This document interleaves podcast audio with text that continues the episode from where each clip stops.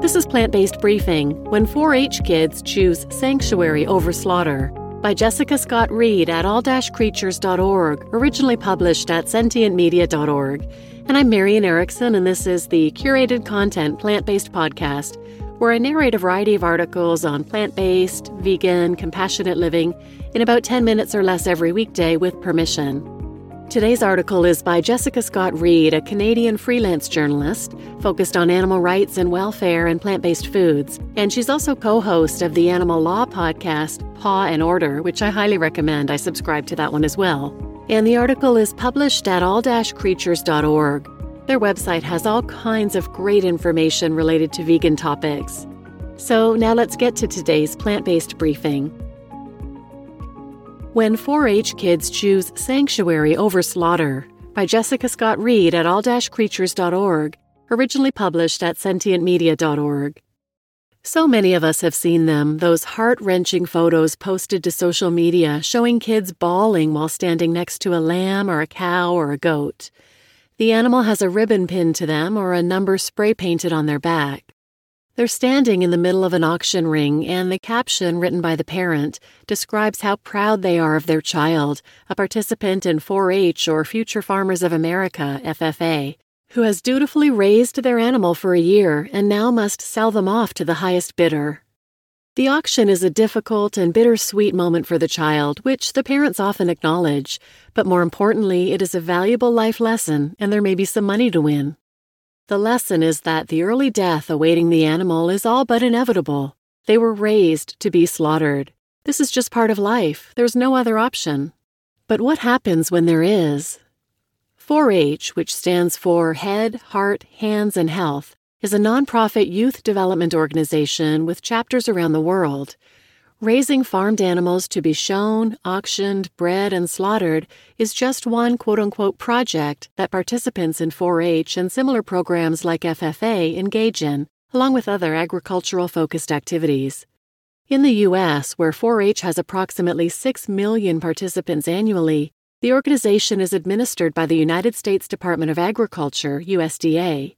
In Canada, 4 H is funded by the federal government and sponsored by various businesses, including Cargill, Farm Creditors Canada, and United Farmers of Alberta. A 2010 study published in the journal Animals and Society, entitled Reproducing Dominion Emotional Apprenticeship in the 4 H Youth Livestock Program, paints 4 H as, quote, an apprenticeship in which children learn to do cognitive emotion work, use distancing mechanisms, and create a redemption narrative to cope with contradictory ethical and emotional experiences. Unquote. The study shows that participants in 4 H, quote, learn not to name their animals and to think of them as existing for the market, and that the death of an animal is justified if it supports a good cause, such as a college education. Unquote. These animal ag education systems are the precursor to kids becoming farmers and ranchers, explains Renee King Sonnen, a former cattle rancher turned sanctuary founder. She says many of the families participating in these programs who are part of animal farming culture are living in a construct or a belief system, a reality they hold dear, that they feel is righteous because it's been handed down for generations. To step out of that belief system, she says, to see animals, their sentience, and their fate differently is difficult, but it's happening more and more.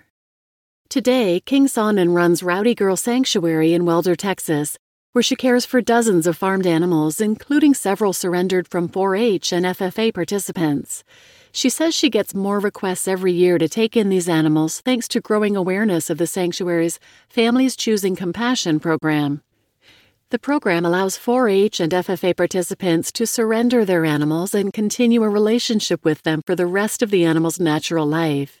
She says so far, nearly every family that has taken advantage of the program, which also includes promising to no longer participate in animal rearing projects, has left everyone profoundly changed. King Sonnen isn't the only one taking in these animals. Sanctuaries all across North America are receiving requests from participants of youth agricultural organizations who are seeking refuge for their quote unquote project animals. At Peace of Heaven Project Sanctuary in British Columbia, Canada, Mark Starmer cares for two sheep who were surrendered by a brother and sister who participated in 4 H. Starmer says he was told by the parents that, quote, As the time for showing the first lamb drew closer, the girl began to get more and more upset at the prospect of the inevitable outcome. When it came to the black day, she locked herself in her room and refused to attend unless the parents promised that the lamb would not be slaughtered. The parents then posted on social media asking if anyone would take the lamb in as a pet, and Starmer offered his care. While the sister was too upset to accompany her lamb on surrender day, the brother went along. He boasted to me about how he would be participating in a 4 H project next year, says Starmer. I joked with him that maybe I would be coming to collect his lamb then. The boy laughed it off, he recalls. Of course, one year later, my humorous prophecy came to pass. The brother sent his lamb to Starmer too. 4 H Canada, 4 H USA, and FFA were all contacted to find out if there are any specific policies or protocols in place for participants who decide they want to surrender rather than show and auction off their animals. None of the organizations responded. King Sonnen says each local chapter has its own rules and that some blatantly disallow animal surrender. In a story posted on the Mercy for Animals website, Farm Sanctuary President Gene Baur states, quote, Agricultural programs make auctioning off the animals seem like a student's only choice, unquote. But King Sonnen wants 4 H and FFA families to know there is another choice, a choice that does not perpetuate archaic agricultural norms that demand children deny their emotions and animals be sent to an early death. Rather, there is a choice of compassion to surrender, not slaughter, to see their sentience and not only their worth. You just listened to When 4 H Kids Choose Sanctuary Over Slaughter by Jessica Scott Reid at all creatures.org, originally published at sentientmedia.org. And I'm Marian Erickson, and this is Plant Based Briefing. I so love this option for children to surrender their animals rather than slaughter them with the promise to no longer participate in animal rearing projects. Hopefully, the children will have parents who are understanding enough to accept and even encourage this option. Please share this episode with anyone who might benefit, and thanks for listening.